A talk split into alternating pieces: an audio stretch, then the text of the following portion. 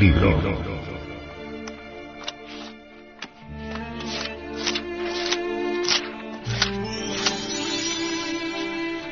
Tratado de Psicología Revolucionaria.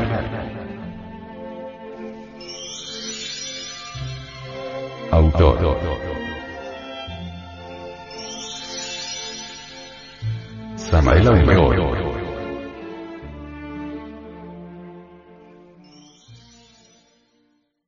Este libro fue pasado a formato sonoro digital, para facilitar su difusión. Y con el propósito de que así como usted lo recibió, lo pueda hacer llegar a alguien más.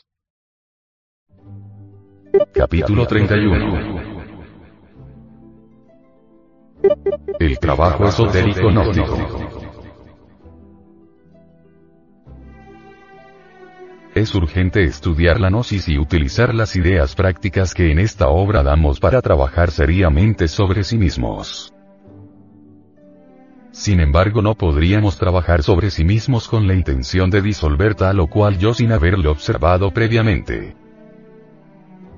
La observación de sí mismo permite que penetre un rayo de luz en nuestro interior. Cualquier yo se expresa en la cabeza de un modo, en el corazón de otro modo y en el sexo de otro modo. Necesitamos observar al yo que en un momento dado hayamos atrapado, urge verlo en cada uno de estos tres centros de nuestro organismo. En relación con otras gentes si estamos alertas y vigilantes como el vigía en época de guerra, nos autodescubrimos. Recuerde usted. ¿A qué hora le hirieron su vanidad? ¿Su orgullo? ¿Qué fue lo que más le contrarió en el día? ¿Por qué tuvo esa contrariedad? ¿Cuál su causa secreta? Estudie esto, observe su cabeza, corazón y sexo. La vida práctica es una escuela maravillosa. En la interrelación podemos descubrir esos yoes que en nuestro interior cargamos. Cualquier contrariedad, cualquier incidente, puede conducirnos mediante la autoobservación íntima al descubrimiento de un yo, ya sea este de amor propio, envidia, celos, ira, codicia, sospecha, calumnia, lujuria, etc. etc. etc. Necesitamos conocernos a sí mismos antes de poder conocer a los demás. Es urgente aprender a ver el punto de vista ajeno. Si nos ponemos en el lugar de los demás, descubrimos que los defectos psicológicos que a otros endilgamos, los tenemos muy sobrados en nuestro interior.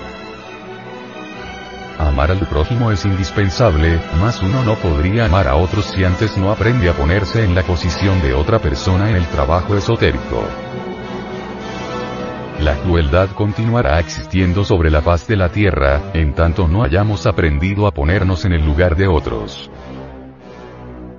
Mas si uno no tiene el valor de verse a sí mismo, ¿cómo podría colocarse en el lugar de otros? ¿Por qué habríamos de ver exclusivamente la parte mala de otras personas? La antipatía mecánica hacia otra persona que por vez primera conocemos, indica que no sabemos ponernos en el lugar del prójimo, que no amamos al prójimo, que tenemos la conciencia demasiado dormida nos cae muy antipática determinada persona. ¿Por qué motivo? Tal vez bebe. Observémonos. ¿Estamos seguros de nuestra virtud? ¿Estamos seguros de no cargar en nuestro interior el yo de la embriaguez? Mejor sería que al ver un borracho haciendo payasadas dijéramos. Este soy yo, ¿qué payasadas estoy haciendo? Es usted una mujer honesta y virtuosa y por ello le cae mal cierta dama. Siente antipatía por ella. ¿Por qué? Se siente muy segura de sí misma. ¿Cree usted que dentro de su interior no tiene el yo de la lujuria? ¿Piensa que aquella dama desacreditada por sus escándalos y lascivias es perversa? ¿Está usted segura de que en su interior no existe la lascivia y perversidad que usted ve en esa mujer? Mejor sería que se auto-observase íntimamente y que en profunda meditación ocupase el lugar de aquella mujer a quien aborrece. Es urgente valorizar el trabajo esotérico gnóstico, es indispensable comprenderlo y apreciarlo si es que en realidad anhelamos un cambio radical. Se hace indispensable saber amar a nuestros semejantes, estudiar la gnosis y llevar esta enseñanza a todas las gentes, de lo contrario caeremos en el egoísmo. Si uno se dedica al trabajo esotérico sobre sí mismo, pero no da la enseñanza a los demás, su progreso íntimo se torna muy difícil por falta de amor al prójimo. El que da, recibe y mientras más dé, más recibirá, pero al que nada da hasta lo que tiene le será quitado. Esa es la ley.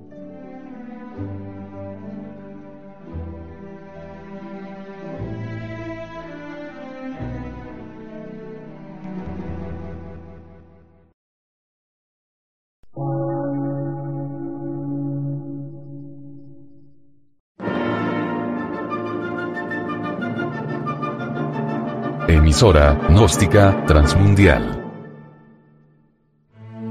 Por una nueva civilización y una nueva cultura, sobre la faz de la Tierra.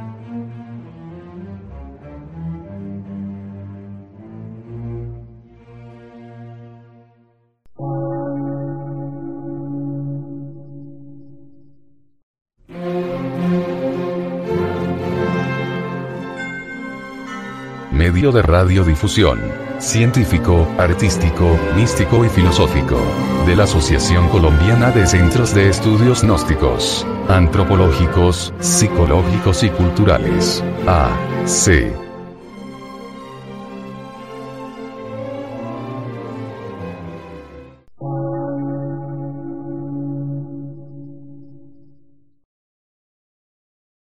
Lectura en movimiento. Difusión sin fronteras.